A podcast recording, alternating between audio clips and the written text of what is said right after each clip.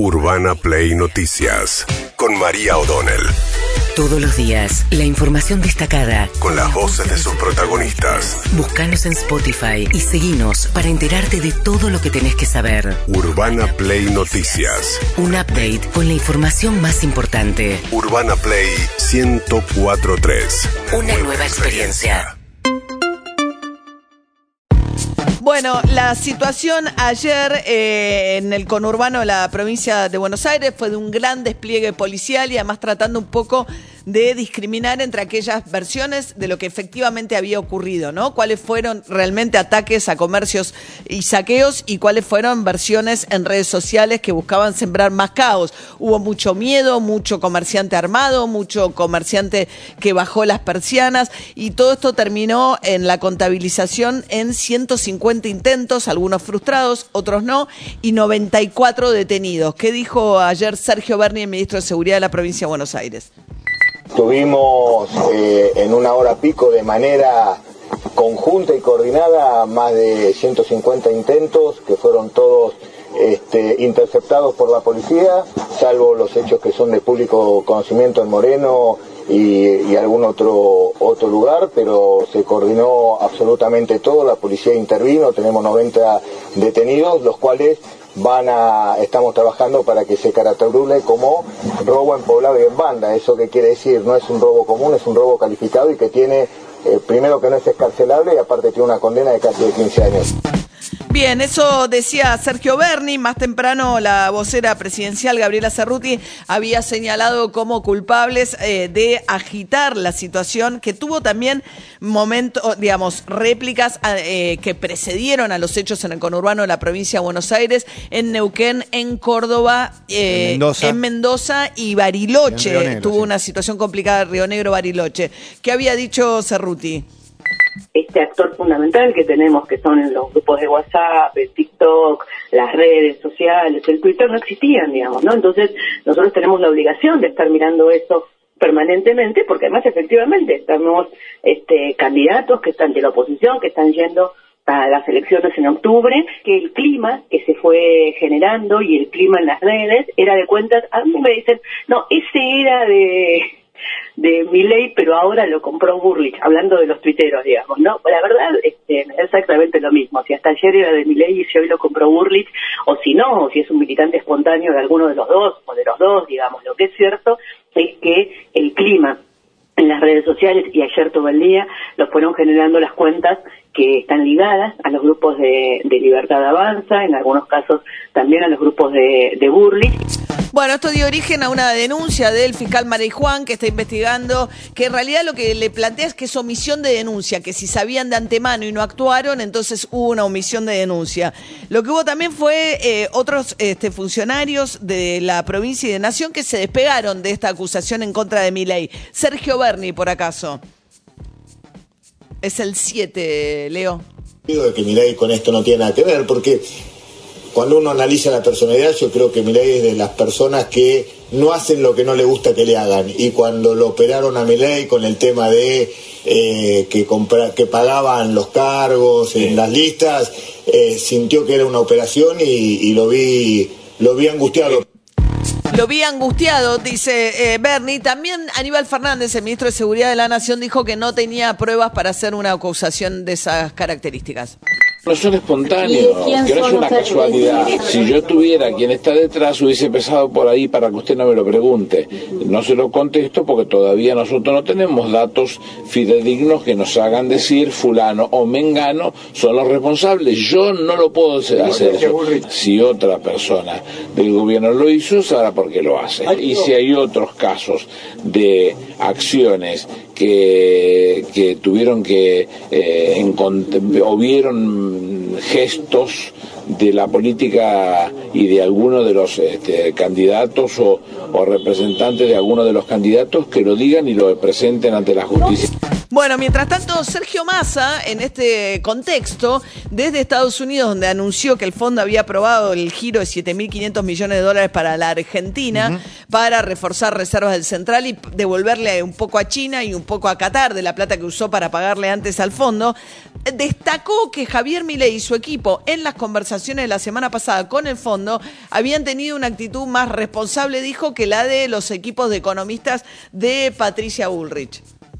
Algunos funcionarios del fondo tuvieron un diálogo con los dos sectores de la oposición, el sector que emergió como la oposición principal en la Argentina y el sector que venía representando la oposición y que de alguna manera después de la primaria quedó un poquito más diluido. Digamos, claramente aquellos que viven en la idea de cuanto peor mejor terminaron siendo portadores de la idea de que Argentina no tenía que acceder a ningún financiamiento y increíblemente aquellos que emergieron como oposición en las últimas horas terminaron planteando que había que tener una actitud más colaborativa para con el gobierno porque entendían que era una transición hacia el inicio de un nuevo gobierno.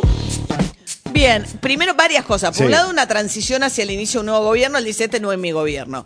El ministro de Economía, ¿no? Claro. Le deja el gobierno a Alberto Fernández. Y en segundo lugar, hablando de que la oposición principal es Milei. Bueno, sí.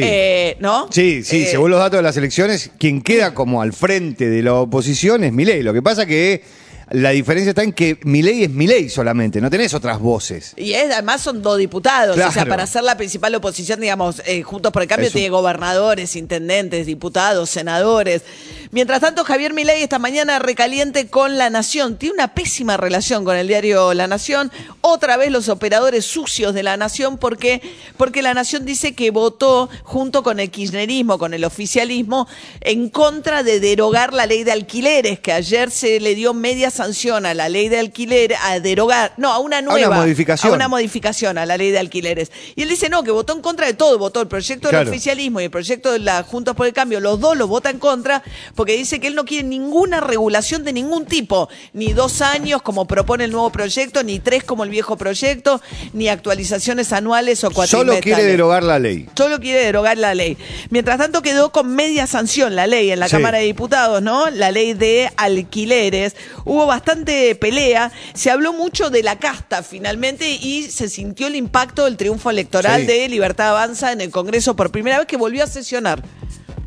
A ver, Graciela Camaño se cruzó en un momento con Cecilia Moreau, la presidenta de la Cámara de Diputados del Frente Renovador de Sergio Massa. Algunos de los que estamos acá hoy vinimos con un objetivo claro, que es darle una respuesta a la problemática de alquileres que hemos creado nosotros. Entonces, Presidenta, en nombre de la cordura, y si queremos que nos dejen de decir casta, dejemos este tema como es uso y costumbre en este recinto para cuando concluyamos el debate para el cual fuimos convocados. Diputada, será uso y costumbre, pero no es reglamentario, usted que defiende siempre el reglamento. Casta es esconder y no dar quórum, al pasarlo para el final para no dar quórum. Describamos las cosas como son, a que al final se paran y se van. Bueno, tenían que discutir dos cosas, la ley de alquileres y tenían que discutir si Milman, Gerardo Milman, el ex jefe de campaña de Patricia Bullrich, tenía que entregar o no su teléfono celular a la justicia porque un sector del kirchnerismo lo acusa de estar posiblemente involucrado en el atentado a Cristina Fernández de Kirchner. Cristina Fernández de Kirchner que nunca más apareció después de las elecciones, ¿no? Sí, el atentado fue en septiembre del año pasado. A ver, como Milman es diputado, tiene fuero, lo tiene que... La justicia le pidió los celulares un año más tarde y lo tiene que aprobar la Cámara de Diputados. Entonces se tenía que votar. La discusión era si se votaba en ese momento o se votaba al final de la sesión. Bueno, mientras tanto, Pablo Tonelli, diputado de Juntos por el Cambio, fue una de las voces que llevó adelante, digamos, la idea de eliminar, cambiar la ley de 3 años a 2 años, en lugar de actualización anual, cuatrimestral. Ahora tiene media sanción de la Cámara de Diputados, tiene que ir al Senado. Es difícil que prospere en el Senado, ¿no? No pasa. Bueno, y a Tonelli le fueron a buscar la declaración jurada de bienes, encontraron que tiene varias propiedades en alquiler, entonces el oficialismo, yo no entiendo por qué defiende la ley, porque la ley tuvo un resultado, se cayó el 80% de la oferta. Pero bueno, la cuestión es que decían que Tonelli defendió los cambios en la ley porque representa a los propietarios, porque él mismo vive de alquileres de sus propiedades. ¿Qué decía Pablo Tonelli? Al momento de aprobarse la ley, los inmuebles que se ofrecían en alquiler aquí en la ciudad de Buenos Aires eran alrededor de 8.000. Hoy en día esa oferta ha bajado muy por debajo de las 1.000. Bueno, esto habla a las claras de un fracaso de la ley. o por lo menos de un efecto no deseado de la ley, que fue esta fenomenal retracción en la oferta, que lógicamente lo que produce es no solo encarecimiento en el precio de los alquileres, sino endurecimiento o agravamiento en las condiciones. Bueno, a ver, Tonelli es un diputado que el 10 de diciembre deja la Cámara de Diputados, no renueva, pero es un histórico dentro del PRO y dentro de Juntos por el Cambio. Sí, a ver, el oficialismo le tiró la cantidad de propiedades que tiene y que tiene en alquiler. Pero lo que estaba haciendo Tonelli era defender el proyecto que tiene Juntos por el Cambio. No todos Juntos por el Cambio, porque hay un sector del PRO que quería derogar la ley. Y listo, a la Milei, que no haya regulación de alquileres. Sí, bueno, terminó siendo algo intermedio, achicando los plazos de los contratos y modificando la forma en que se actualizan los contratos. Es media sanción, en la medida que no vaya al Senado sigue rigiendo la otra ley, ¿no? Hasta ahora sigue rigiendo la ley de 3 años, actualización anual. Bien, en la discusión otra vez por los saqueos hubo mucha polémica por la postura de Raúl Castells, un dirigente social que llamó a saquear directamente. A ver, escuchémoslo a Raúl Castells. Acá el robo fue pasar la milanesa de 2.300 a 4.200. Nosotros somos responsables de esto puntualmente, Guillermo. ¿Usted sabe que ha sido denunciado penalmente? Sí, sabemos que es así. Pero como los ricos, los dueños de los supermercados y las 20 empresas formadoras de precios tienen tanta gente para que los defienda en todos lados, nosotros vamos a defender a los pobres, a los trabajadores, a los jubilados, los vamos a defender y vamos a asumir la defensa legal también de los que están detenidos. Bien, hay una tensión ahí del gobierno, el equipo de Sergio Massa negociando con las grandes empresas de alimentos, la COPAL, que es la entidad que agrupa a las grandes empresas Arcor, Ledema, las norteamericanas, digamos, Unilever, todas esas salieron a plantear que el gobierno les quiere imponer un acuerdo inviable para prorrogar precios justos con un incremento de apenas el 5%. Muchas de estas empresas ya habían mandado lista de precios con incremento del 40%, sí, ¿no? Iba a decir de más también. De más también. Está ahí la pulseada porque todavía no han anunciado cómo se prorroga precios justos. No. Otro momento de Castells muy viralizado ayer, un cruce que tuvo con Esteban Mirol, periodista de Canal 9. Usted es un irresponsable, señor. Usted está fomentando la violencia, señor. Usted es un irresponsable. Usted es un irresponsable, ¿sabe por qué? Además, usted no conoce a la gente pobre. Usted estigmatiza a la gente pobre. Un pobre no roba, Raúl. Apela al insulto. No, irresponsable no es un insulto. No es un insulto. Entender que hay 25 millones de gente pobre en este país. Los pobres no roban. Los pobres no roban. Hay 25 millones de personas pobres. Entonces, los pobres no roban. Bien, así andaban a los gritos. Dos cosas. Hoy hay protesta del Polo Obrero. Piqueteros marchan desde las 11 de la mañana desde San Juan y 9 de julio al Ministerio de Desarrollo Social ahí en Belgrano y después van a Plaza de Mayo. Beliboni, me parece que tomando un poco el momento social, sí. No va a ser acampe, no van a hacer un largo corte en la 9 de julio tampoco. Es algo mucho más acotado a lo que habían hecho en otras oportunidades recientes el Polo Obrero. Y a las 9 de la mañana, cadena nacional del presidente de la Nación, Alberto Fernández, seguramente.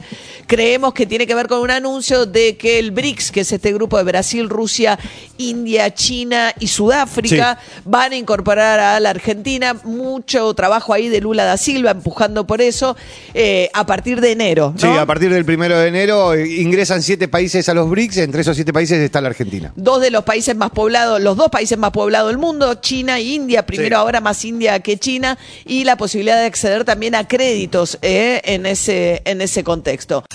Urbana Play Noticias.